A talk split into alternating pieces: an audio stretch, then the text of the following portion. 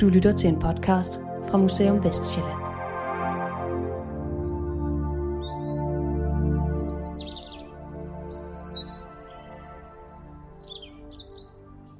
Man ved, at der øh, kommer mennesker til os på et relativt tidligt tidspunkt. Når isen forsvinder, så rykker planterne ind. Med planterne rykker dyrene, og med dyrene rykker mennesket. Der har været mennesker i os i hvert fald de sidste 11.000 år. Odsherred har en lang og snørklet historie. Den skal vi i denne udsendelse udforske sammen. Vi skal forelske os i sommerferiepigerne sammen med Benno. Hver gang hun smilede, så, så smeltede jeg fuldstændig. Altså, jeg kunne leve på det der indtil næste sommer, når hun kom. Og det skal vi, imens vi finder ud af, hvorfor vi tager på sommerhusferie. Bagefter så skal vi ud og sejle med overlovskaptajnen Ulrik Væsche. Og så var jeg blevet god svømmand. Det var der mere end mig selv, der sagde. Jeg var så heldig at få lov til at sejle i 20 år, og det er langt over middel for højt stående øh, administrative officerer. Vi sejler med ham den skæbnesvangre dag i 1982, da Hosa-missilet fløj afsted imod Lumsås, og den lille by i Odshavet pludselig kom på verdenskortet. Slaget ved Lumsås, som vi kalder den, denne gloværdige sejr for den danske flåde, hvor man sænkede 110 sommerhus, ikke? Mit navn er Sara Sander Laugesen. Jeg er historiker, og jeg er jeres vært og guider jer rundt i Museum Vestjyllands Odshavet historier. Vi starter med det landskab, som har inspireret kunstnere gennem generationer. Vi skal helt tilbage, før der var noget, der hed Odshavet. Ja, før der var noget, der hed Danmark. For tre istider siden.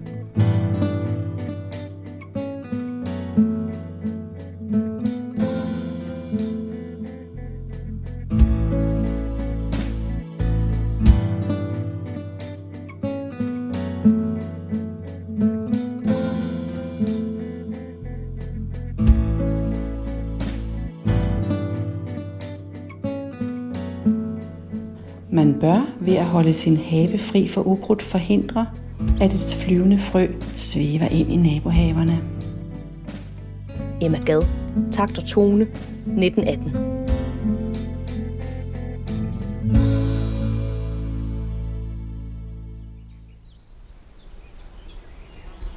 Skal vi gå igennem haven en gang? Ja, det kan vi. Så går ja. vi lige herhen. Så kan se. Langs med valmurene. Der er så mange små kig her i haven, sådan nogle små passager og huller, hvor man kan kigge videre ud og se noget bagved. For eksempel her, ikke? hvor man så kigger ned igennem og ser øh, valmurene dernede. Ja, det er sådan noget, vi elsker. Sådan nogle små huler og rum og, og sådan noget. Det er, også, det er næsten plateauagtigt, samtidig ja. med, at det er naturligt, ja. at der er bakker. Der er forskellige niveauer her.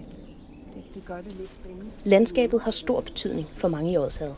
Både fastboende, sommerhusejere og turister. Hele Ådshavet Kommune er en geopark. Det er lidt det samme som en nationalpark.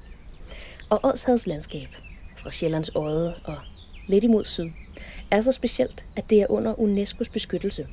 For i Ådshavet kan man se spor efter tre istider, som alle har formet landskabet. Det ved Jakob Valø alt om. Han arbejder som geolog og er naturvejleder i Geopark Ådshavet. Området i Ådshavet rummer sådan set mange forskellige ting. Især et istidslandskab, som er et meget klassisk skolebogseksempel på, hvordan gletsjer danner og former et landskab i flade egne, i modsætning til meget kuperede og høje egne, for eksempel som i Alperne. Man arbejder med et begreb, der hedder den fulde glaciale landskabsserie, som er en samlebetegnelse for de landskabselementer, der opstår, når en gletsjer skyder frem i landskabet. Det vil altså en inderlavning, hvor isen har været, og så er der randmorænen, som bliver skubbet op foran, smeltevandssletten, det der ligger ude foran, øh, hvor alle materialer kommer ud, når der er isen smelter. Og så i visse tilfælde har man også det, der hedder sådan smeltevandskab, eller fuger i randmoræner, der bliver skåret ned igennem, som, hvor vandet fosser ud. Og i visse tilfælde har man også stødislandskaber, og dem har vi også. Så vi har sådan set alle fem øh, elementer i os, og flere steder vil man kunne stå på et punkt, og ved 360 graders vy se det hele. Et af de steder, hvorfra man kan se alle dele af istidslandskabet, er ved Værhøj.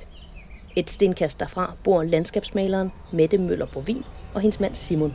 Så altså, hvis man skal komme med nogle ulemper til stedet her, så er det, fordi vi ligger så tæt på Værhøj. Og Værhøj er et, jeg ved ikke, hvad det hedder i, i flyversproget. Det er sådan et sted, alle flyvemaskinerne skal hen over. fordi uh, waypoint, tror jeg. så vi har, så, vi har enormt meget øh, flyvertrafik. Mette og Simon Bovin er ellers meget glade for Odsherreds landskab. Så Mette, der er uddannet på Kunstakademiet, maler. Det kan være, at vi skal gå lidt ind og kigge. Ja. Skal Jeg følger efter. Ja. Så øh, har jeg mit atelier her. Det kan vi først lige gå ind i. Nu er det lige på den her tid, er det lidt mørkt, men senere bliver det fint lys. Er det dine billeder, der hænger på alle væggene? Alle mine billeder, ja. Det er. Hvad kan du bedst lide at male? Ja, det man det maler, og det man sådan synes lige, det, det er noget, der fanger. Jeg maler meget landskab. I øjeblikket, jeg har malet opstillinger tidligere, men det gør jeg ikke så meget. Mette og Simon er begge efterkommere af Odsherremalerne. Simon er Karl eller Kalle Bovins søn, og Mette er datter af Axel Møller. Odsherremalerne har Jesper Seidner Knudsen studeret. Jeg er museumsinspektør på Odsherreds Kunstmuseum og på Malergården, og begge er en del af Museum Vestjylland. Ligesom Mette Møller Bovin var Odsherremalerne landskabsmalere.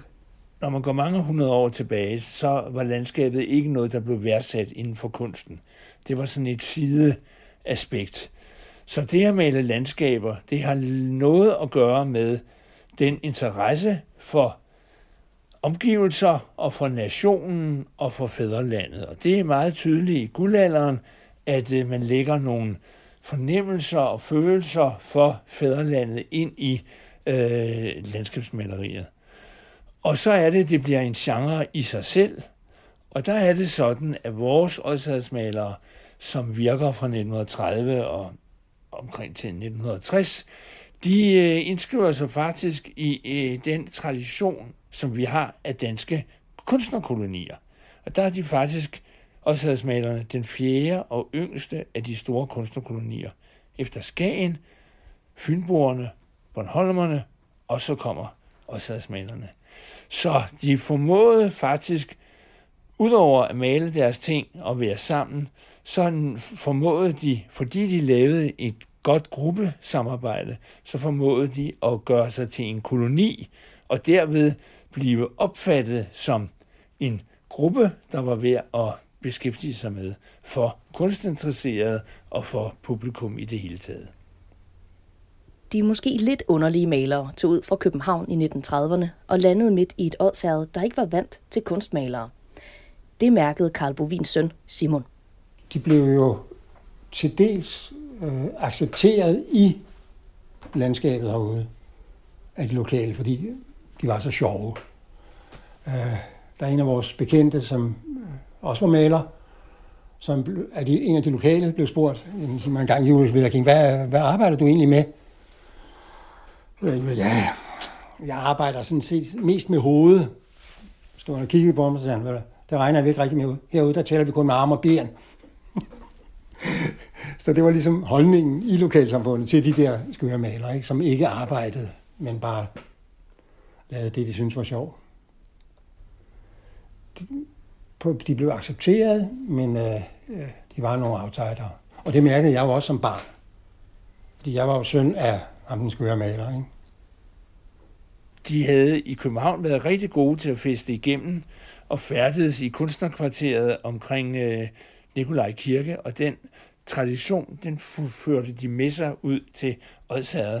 Så Karl Bovin sagde, vi maler kun i kirketiden. Men det passer altså ikke. De malede altså også mere end det.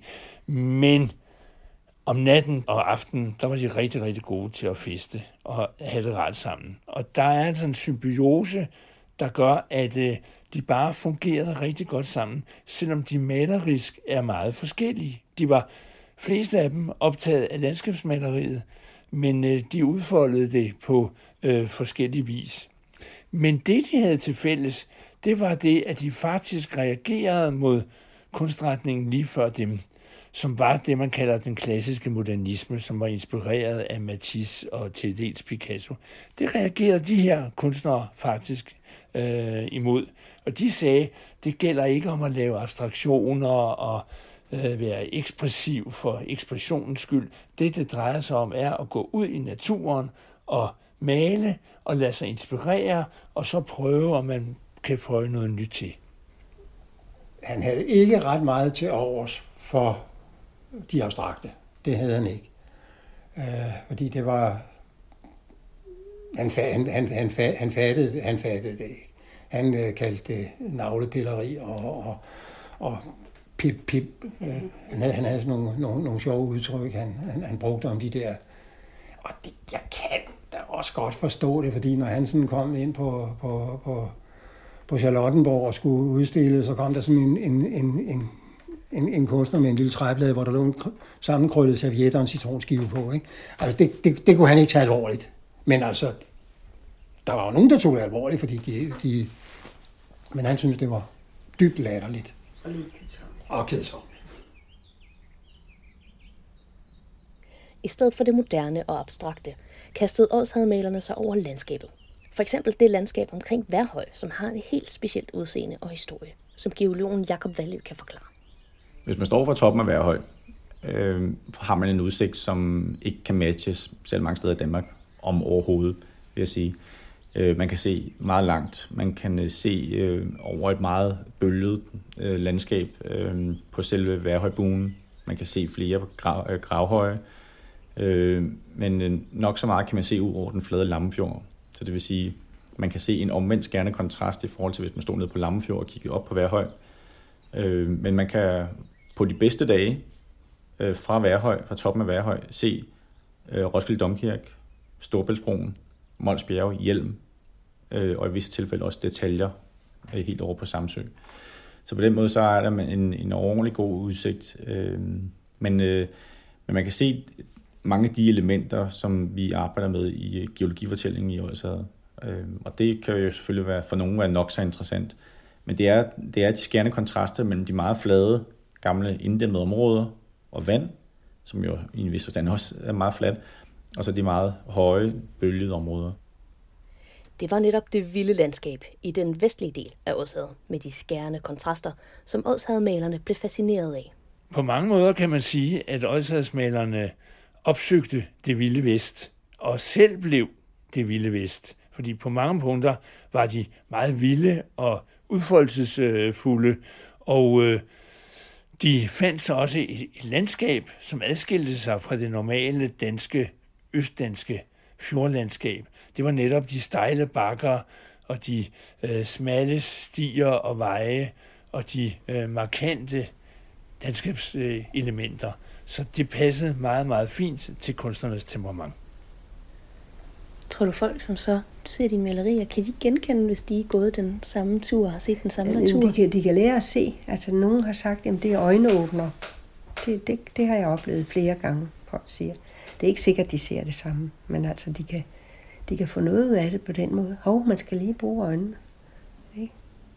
Jo, men det, det at se er jo også en, øh, en, øh, en, en proces, som, som øh, altså, man lægger mærke til nogle ting, og det er jo en stor del af det, der giver øh, forskellene hos de forskellige landskabsmalere.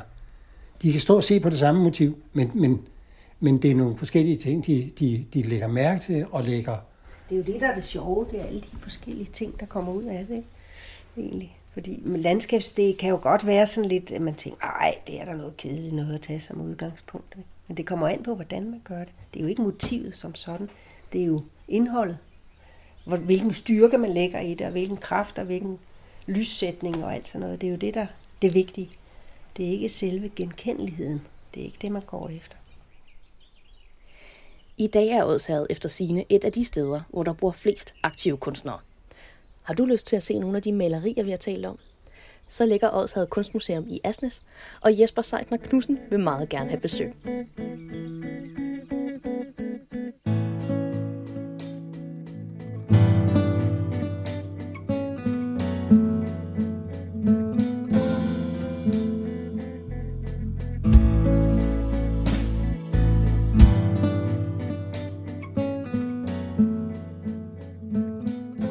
Forlov dem helst ikke i en sommerferie på et badehotel. Husk, der er så godt som ingen konkurrence, og de kan blive frygtelig skuffet ved at se genstanden for deres hurtigt opståede passion under mere civiliserede forhold. Se hellere tiden lidt an. Emma Gad. Takt og tone. 1918.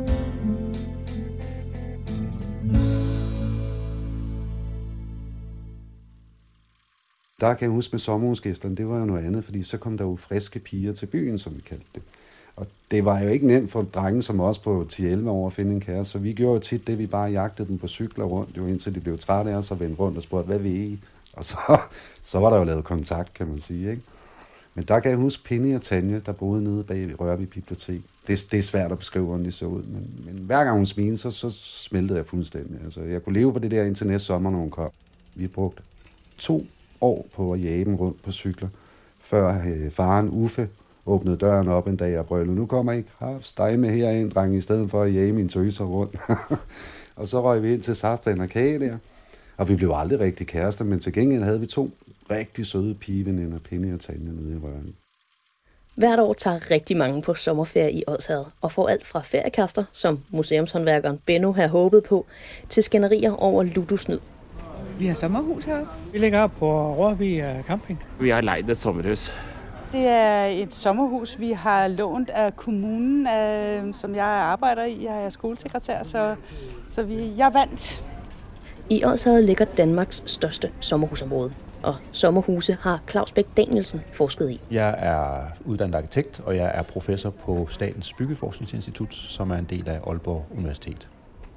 Men Odsherred har ikke altid været et sommerhusområde. Fortællingen om de danske sommerhuse, den starter sådan set med romantikkens kunstnere, der søgte ud mod landskaberne øh, der i anden halvdel af 1800-tallet. Øh, den, den lidt øh, vilde natur og de der romantiske naturbilleder og motiverne derude, som de så malede.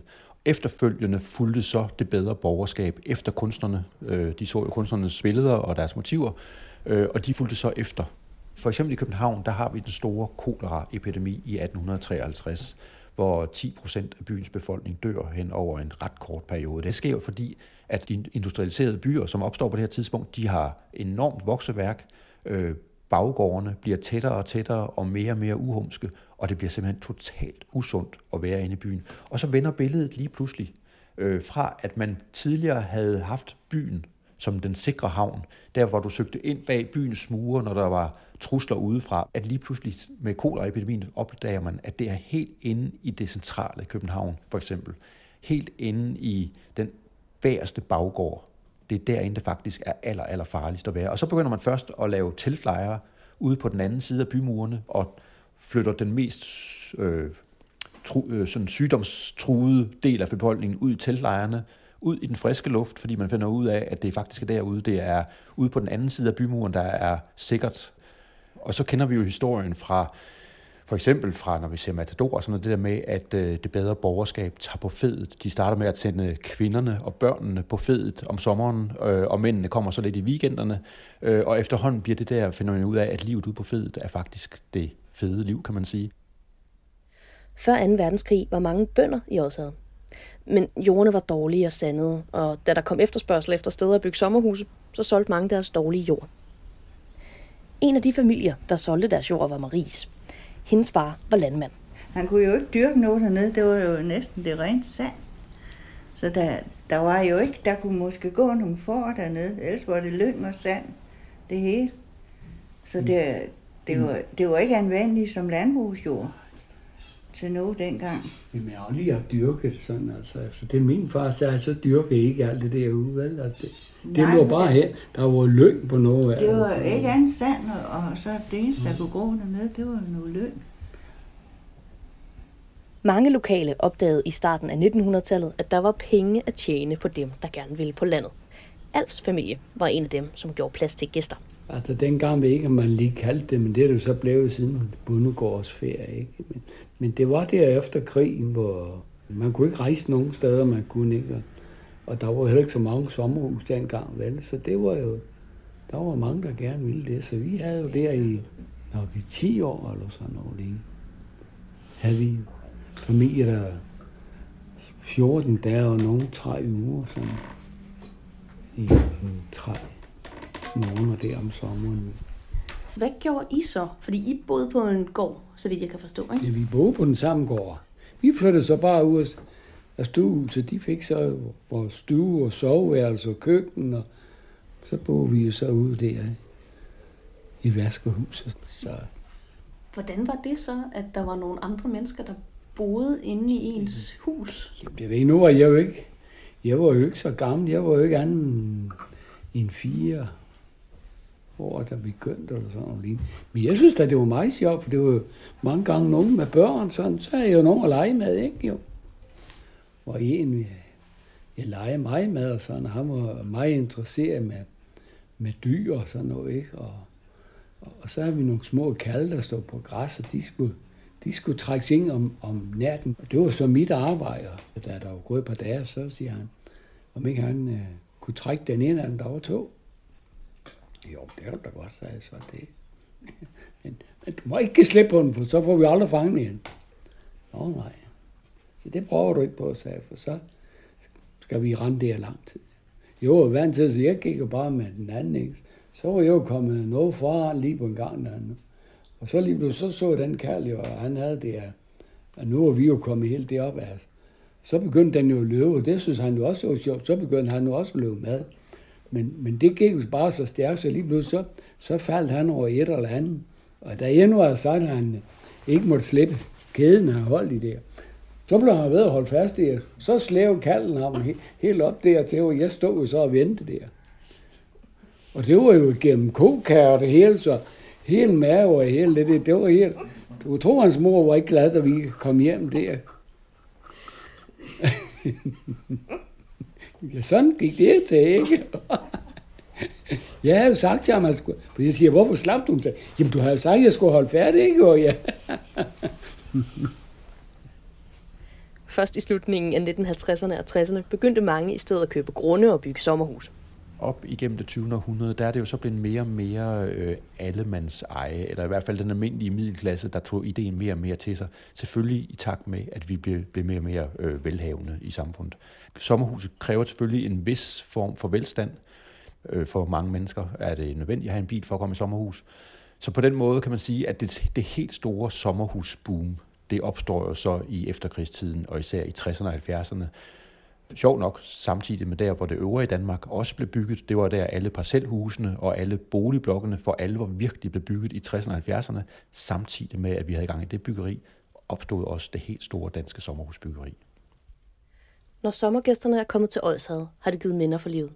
Ligesom Alf husker gæsterne fra stuehuset, husker Benno, som er museumshåndværker, de mange børn, der hvert år kom og boede i en af de mange feriekolonier, da han var barn i starten af 80'erne. Jeg har ikke været mere end syv. Syv år, tænker jeg. Og det var faktisk også det, jeg røg min allerførste smøg nogensinde. Jeg kommer cyklerne, jeg har lige fået min nye cykel. Jeg har fået en af de her med gedebukkestyr og lang sædler. En øh, lang grusvej. Og er forbi kolonien og drejer til højre der. Og så ved jeg, at jeg plejer at være alene der, så der kan jeg vælte, hvis jeg vælter. Men pludselig stod Sami, han var ikke indvandrer, men han var, han var mørklødet i huden, med krøllet hår, der gik ned til skuldrene, meget puffet op. Og så stod han med en smøg i munden og sagde, det er godt nok en sej cykel. Og jeg stoppede op og var lidt stolt. Så det var meget, meget flot, synes han. Og jeg ville jo få en cigaret, hvis jeg, han måtte låne den. så gemte jeg den i lommen. Så det endte med, at min far han knaldede mig i at sidde op på hyldloftet og prøve at ryge den her smøg, mens jeg var ved at kvæles i den. Men øh, han fik lov at prøve cyklen, og jeg var ved at kløjse cigaretten op på loftet. Det er jo også et flot sted at sætte sig og ryge en smøg op på et hyldeloft. Men det, det, det har siddet dybt, fordi jeg husker det helt tydeligt. Men jeg synes, hver gang jeg mødte dem, så jeg var altid lidt spændt på, hvad de var for nogen. Fordi vi kendte jo alle sammen hinanden oppe i forvejen. Ikke? Det var altid lidt sjovt at få nogen udefra ind. I dag er Odshavet det største sommerhusområde i Danmark. Men hvorfor bliver danskerne ved med at købe eller lege sommerhus, når flybilletter ikke koster særlig meget? Specielt fordi langt de fleste, der har et sommerhus, også har et parcelhus. Øh, det synes jeg er lidt sjovt, når jeg ser, hvordan sommerhuse ser ud i dag, og hvordan sommerhusområder ser ud i dag, fordi de bliver jo i stigende grad små kloner på parcelhusområder med klippede græsplæner og små hække og stakitter osv. Og, så videre. og så kan man jo spørge sig selv, hvad er det for en idé, man skal have med at have version nummer to stående et andet sted ude i landskabet? Og det, man kan sige, de søger derude, når man snakker med danske sommerhusejere i sådan den generelle tendens, det er, at det i høj grad stadigvæk er de der romantikkens idealer, som øh, kunstnerne og det bedre borgerskab søgte ud efter i 1800-tallet, øh, ud til naturen, ud til landskabet. Det er i høj grad stadigvæk det, danskerne også søger ude i sommerhuset i dag. De snakker meget om det der med at komme ud til stranden, ud til naturen osv. De snakker også meget om, at man lever sundere, når man er i sommerhuset. Og det har selvfølgelig også noget at gøre med, at man det er jo det er fritidslivet, man lever i sommerhuset, så man stresser også af og så videre, men man spiser også måske lidt bedre, og man øh, tager sig lidt bedre af hinanden. Og så er det også det der tætte øh, familieliv. Øh, det snakker både børn og voksne meget om, når vi snakker med sommerhusejere. Det der med, at man, øh, når man er i sommerhus, så er man sammen på en anden måde. Dejligste plet på jorden, grænset med klit og hentet med lynghede rører vi rører vi aldrig endnu en sine. Glemmer det skønne mine om Rørvig strand.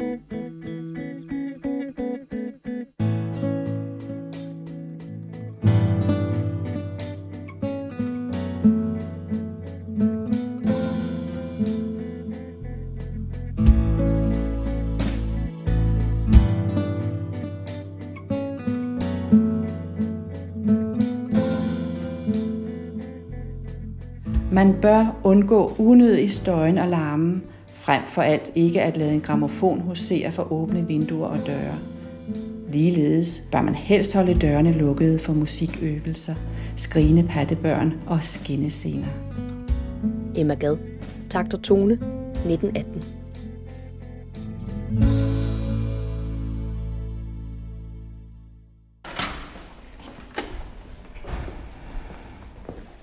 Så skal vi bare gå i gang? Ja. Jeg hedder Thomas Johansen, og jeg er museumsinspektør ved Museum Vestjylland. Hvor er vi lige nu? Lige nu er vi på museets fællesmagasin i Ugerløse. Det er et sted, hvor vi opbevarer alle de mange tusinder af genstande, museerne har, og som ikke er udstillet. De fleste er faktisk på magasin, hvor de er opbevaret til eftertiden. Thomas og jeg er på en mission, vi begge har glædet os rigtig meget til. Og så skal vi nemlig ind igennem en sluse, fordi at det er beskyttet, alle de her mange genstande. Så først skal vi have udstyret på, og det er nogle plastikfutter, ligesom nogen måske kender fra svømmehaller, hvis man skal have lov til at gå ind, sådan så vi ikke øh, skraber en masse bakterier med derind. Og så skal vi have nogle hvide bomuldshandsker på, og det er simpelthen for at beskytte genstandene fra vores svedige hænder, der kan ætse dem op med tiden. Vi arbejder med meget lange tidshorisonter her. Den 6. september 1982 var en ganske almindelig mandag. Orlogskaptajn Ulrik Vesche var ombord på fregatten Peder Skram. I det gode skib Peter Skram, den der den dag, var vi på vej til Københavnstrup for at omlade ammunition, og vi havde fået omladet missilerne efter at have været på, på en lang tur. Peter Skram er en fregat, og den er bygget i 1965. Søren Nørby er marinehistoriker, arbejder for Forsvarsakademiet og har blandt andet skrevet en bog om Peder Skram. På det her tidspunkt er det flådens største enhed. Det er en fregat, øh, og hvis ikke det siger lytteren noget, så er det et skib, der er bygget til at øh, forsvare Danmark ude i Østersøen øh, mod en eventuel russisk eller sovjetisk eller Varsava-pagt invasion af Danmark, og den er udstyret med kanoner på øh, fordækket, den er udstyret med harpun, sømålsmissiler, som det hedder, det er det, vi skal snakke meget om i dag, og så er den udstyret med Sea Sparrow antiluftmissiler, som kan skyde fly og missiler ned. Og øh, ja, men den er ligesom, øh, det er en flådens flagskib, kan man godt kalde den. Det er derfra, at søværnets øh, chef skal lede slaget, hvis det skulle komme til krig.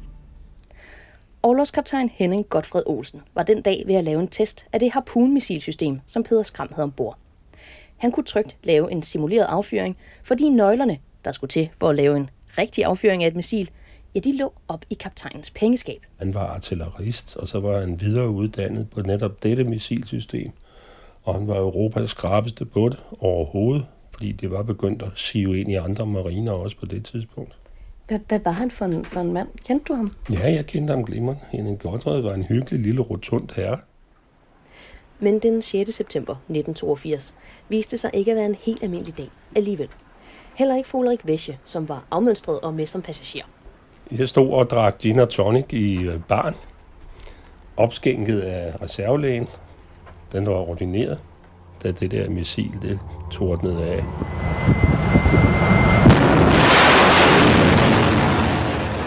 Og når jeg siger tordnede af, så er det ikke overdrevet. Det lyder meget højt, når man sender 600 kilo, så vidt jeg husker, afsted med cirka mark 1 i løbet af et rørs længde.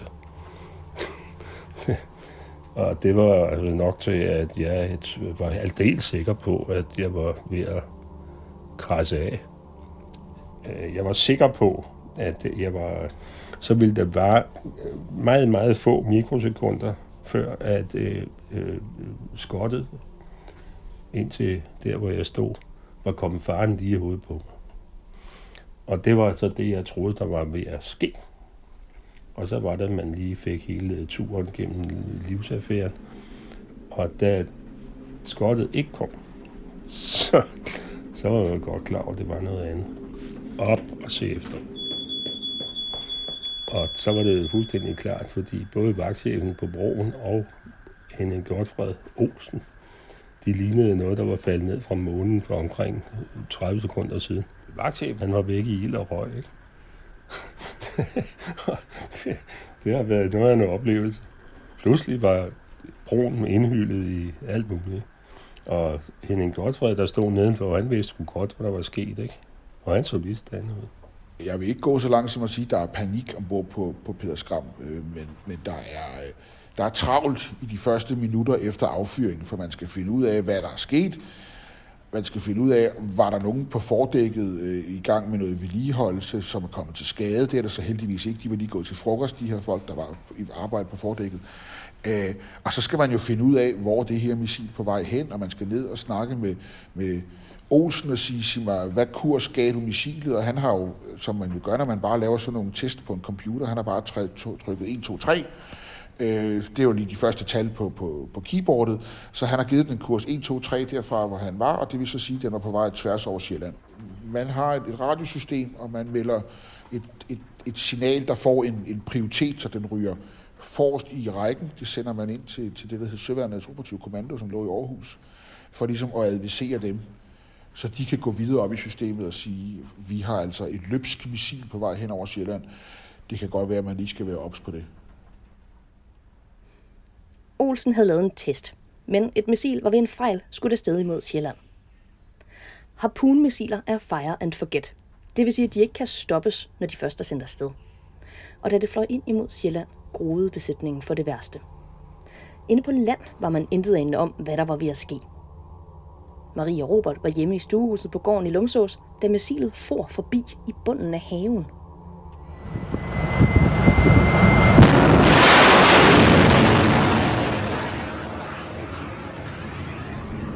Lige pludselig, så, så hørte man et eller andet sus, eller sådan man, og så mærker jeg op af ryggen, og sådan helt ud i armene, sådan, sådan kuldgysning, eller sådan et eller andet. Hendes veninde Kylla boede ikke så langt væk, og kunne også høre, at noget var på færre. Og jeg stod inde i gården og tænkte, hvad sker der, hvad sker der? Og det rystede det hele. Og klirrede. Vi havde sådan en gammel Bornholm, hvor den sagde bing, bong, helt uden for nummer. Og så blev der helt stille. Altså, den faldt ned, og så blev der helt stille. Og så kom der sådan en søjle, røgsøjle op. Der var mange i Lumsåsområdet, som havde hørt braget eller set røgen. Ingen vidste, hvad det var, men de ringede til politiet. Flemming Jensen var dengang medhjælper i Kriminalpolitiet. Vi hørte, at der havde været en større eksplosion.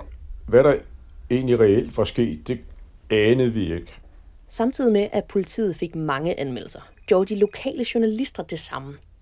Gunnar Nielsen sad på Holbæk Amts Venstreblad, da rygterne begyndte at svige. Lige da, da det var sket, øh, der, der var sådan en almindelig postyr på redaktionen, fordi man havde oplevet noget, lokalredaktøren lyttede en gang imellem til, hvad de sagde på politiradioen, så øh, der kunne han fornemme, at der var noget, der var, der var stort, øh, men som også var uklart. Og, øh, og vi fik også øh, meldinger udefra, og, og der var ikke rigtig nogen, der vidste, hvad, det, hvad der var sket. Hvad, hvad troede I, det var til at starte med? Jamen, til at starte med øh, var der jo rygter om både øh, noget, der var faldet ned fra et fly, en eller anden årsag, øh, og at det var en øh, gaseksplosion. Altså, det var et par af teorierne. Da, da man begyndte at snakke om, at det var et missil, så, øh, så opstår der jo nemt øh, rygter om også, at øh, nå, det kunne jo også være, at det var øh, sådan et med øh, atombevæbning. Øh, altså, øh, selvom det jo ikke sådan i efterklogskabens klare lys, der findes de jo ikke på danske skibe, men man kunne jo ikke vide, om det var et udenlandsk skib. På det tidspunkt var det ikke, fremgik det ikke, øh, at det var Peter Skram, der havde fyret noget af. Det kunne komme hvor som helst fra. På det tidspunkt, øh, da rygterne gik, Kyllers mand Alf var på arbejde, da han hørte de noget usandsynlige rygter. Ja, ham, kontormanden, han hørte det i radioen, så kom han ud og sagde, at der var faldet det her missil ned, som vi ikke troede, det passede vel, altså. Du troede, det var en, en joke, eller? Ja, selvfølgelig der ikke. En missil i lomsås, hvad, hvad skulle det der? det, det kan man jo ikke fatte, vel? Samtidig satte en del mennesker sig i bilerne for at køre imod røgsøjlen fra Pilelunden, hvor missilet var landet. Selve missilet var åbenbart eksploderet i et, et, et højt træ mellem øh, Pilelunden 2 og Sønder Strandvej 3, øh, som det var sådan nogle meget høje øh, fyrtræer, som, som jo egentlig ikke er så voldsomme, men missilet havde ikke opfattet, at de stod der, vel? Og øh, det her missil, det øh, har jo en springladning i, næ- i næsen på i mener, det 165 kilo. Den har en rækkevidde på 120 km, og den har en kurs, der ville føre den tværs over Sjælland ned til Købugt. Øhm, heldigvis, så når missilet, da den, da den kommer ind over land efter 34 km flyvning, øh, så snitter den toppen på et græntræ oppe ved et sommerhusområde oppe ved Lumsås og detonerer.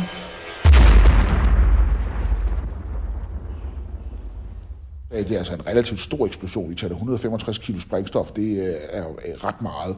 Altså det er et missil, der er bygget til at kunne sænke store fjendtlige øh, flådefartøjer. Så det er, det er ikke bare en lille nytårsraket, der går af. Og det er også derfor, det, det er meget sigende, at noget af det første, som de her folk, der oplever eksplosionen, de tror, det er et fly, der er faldet ned. Så, så, så kraftig er eksplosionen. Der mødte de først ankommende noget af et syn. Vi var to mænd, der kørte fra kriminalpolitiet. Kriminalassistent, der hedder Ejgil Skovgaard, og jeg, vi kørte ud til fællesgården. Og så vidt jeg husker, var vi den første bil fra politiet på stedet. Jamen, man så ligesom et, et spor efter et eller andet, der havde pløjet sig igennem. Og på et eller andet tidspunkt, der faldt vi også ligesom en jetmotor eller noget lignende. Og så har der så været en større eksplosion, og der kunne man så se skaderne fremad øh, i forhold til den her retning, der var kommet flyvende i. Der var to hus, der næsten var jævne med jorden, ikke? Det røg lidt og sådan, men der var sådan en almindelig kaosstemning. Og, øh, og så var mandskab på øh, artilleriskolen Sjællands Øje ryddet op på den måde, at de, de fjernede stumperne af øh, harpunmissilet. Øh, og nogle af stumperne var jo øh, adskillige 100 meter væk fra, øh, fra øh, nedslagsstedet eller eksplosionsstedet. Nu skal vi ind og møde min kollega Lise, som skal hjælpe os med at finde øh, hovsemissilet, eller resterne af det. Jeg hedder Lise Holm. Jeg er museumsinspektør i Museum Vestjylland. Jeg har arbejdet med samlingerne. Jeg har hørt, at du kan hjælpe mig med at finde et, øh, et hovsa-missil. Det kan jeg også godt, ja. Det har vi stående herinde på vores magasin. Skal vi ikke gå ind og finde det? Ja, så skal jeg have trukken med. Ja, okay.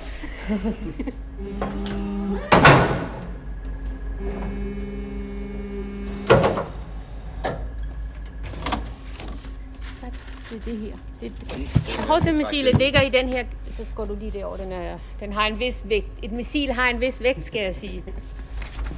Det ligger simpelthen i sådan en ganske almindelig flyttekasse. Det gør det. Her i er så... Det der, det er selve resterne af missilet. Så er der en masse beretninger og ting og sager i den også. Men alle de her, det er stumper af missilet der sammen. Hvad, hvad, er- hvad er det der? Men det er jo, det er jo ydersiden. Det er en finde til en af de styrefinder, der er på missilet. Ja. Ja. Simpelthen til at styre den ligesom en flyvemaskine. Så, ja. så den er jo selvfølgelig gået langt væk. Det er det, det, det der er tilbage af det, ikke? Nu tager Lise noget af, af selve missilkroppen ud, ja. som det har den helt runde Det var form. sådan en cylinder, ikke også? Oprindeligt. Med al mekanikken indeni, ikke? Altså, jetmotoren er den, der har klaret det bedst, kan man sige, men man kan tydeligt se, at den, er totalt ødelagt. Totalt ødelagt. Og det er jo også, altså når du, når du løfter det, det er jo tungt, og det er jo foldet til små bitte bidder. Men de er også lavet til at springe et kæmpe krigsskib i luften, så, så det er jo klart, at det ikke har det så godt. Og så kan man lige pludselig godt forstå, at sommerhuset de gik helt i stykker. Ja, det den- kan man godt, ja. Må man, kan man prøve at banke på den? Ja, ja. ja. Ej. Det er simpelthen... Faktisk, den er hård, som siger. Der bliver, så vidt jeg husker, totalt smadret fire sommerhuse, og 110 andre sommerhuse bliver beskadiget i større eller mindre grad. Øh, men, men til alt held, og det er jo også derfor, man i dag kan lave sjov med det, det er jo fordi, der var ikke nogen mennesker, der kom alvorligt til. Selvom der var nogen, der fik morgenkaffen rimelig galt i halsen. Ja, heldigvis kom ingen til skade, selvom fire sommerhuse blev totalt skadet, og 130 andre blev berørt. På Peder Skram så fik de melding tilbage om, at ingen var kommet noget til. Jeg tror, det er det største lettelsens suk, jeg kan komme i tanke om. Fordi øh, det, det var mirakuløst let sluppet. Fordi det var et ganske overordentligt farligt våben at sende afsted.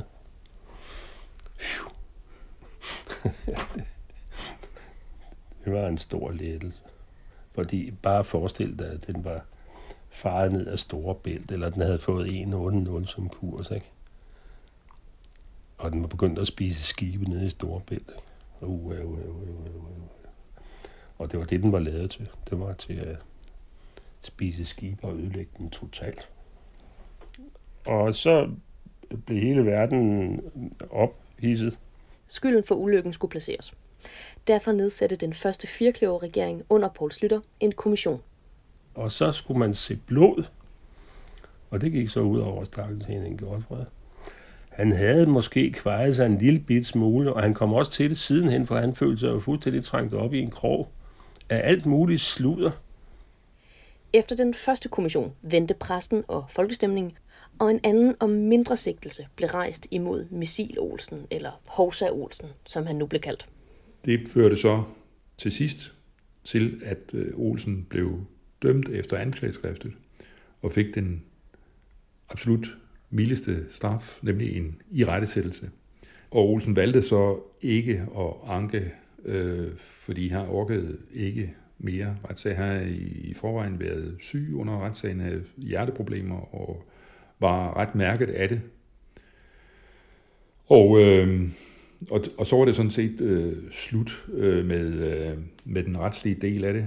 Øh, og øh, øh, så skete der jo faktisk ikke mere. Og man kan sige, at på den måde blev der aldrig nogensinde placeret et ansvar for øh, uheld. Fordi det var jo i virkeligheden det, der var sket. Det var jo, at der var en designmæssig svaghed ved harpunmissilsystemet, at, at uheld kunne ske. Der blev indgået forlig øh, hvor øh, fabrikken, altså det amerikanske firma McDonnell Douglas, øh, ikke påtog sig nogen skyld for øh, uheld, men de valgte at betale den danske stat en såkaldt goodwill-erstatning.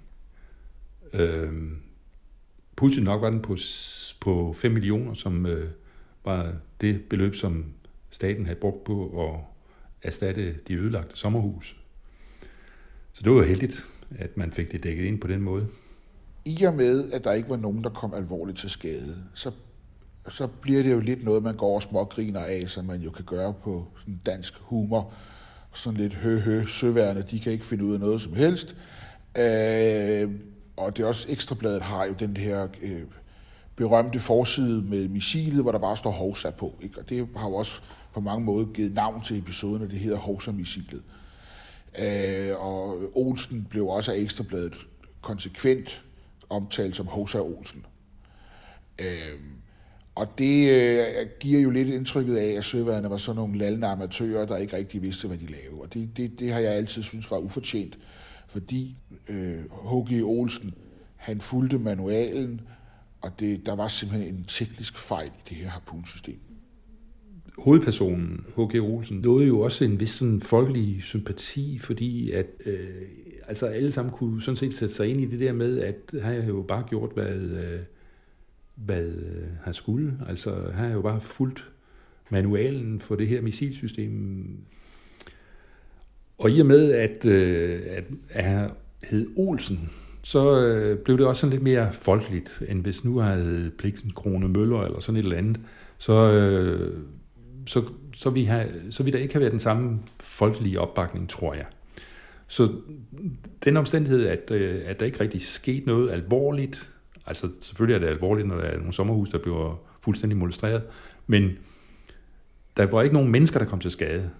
Øh, og, og så det, at, at det var sådan øh, meget forståeligt.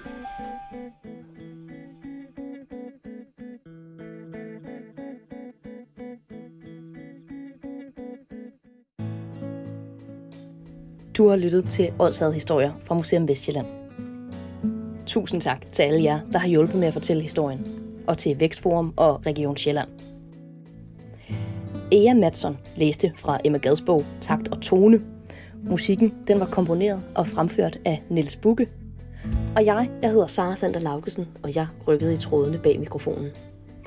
Og hvis du kunne lide, hvad du hørte, så del det endelig med nogen. Og så tager vi lige et sidste sommerråd fra Emma Gad.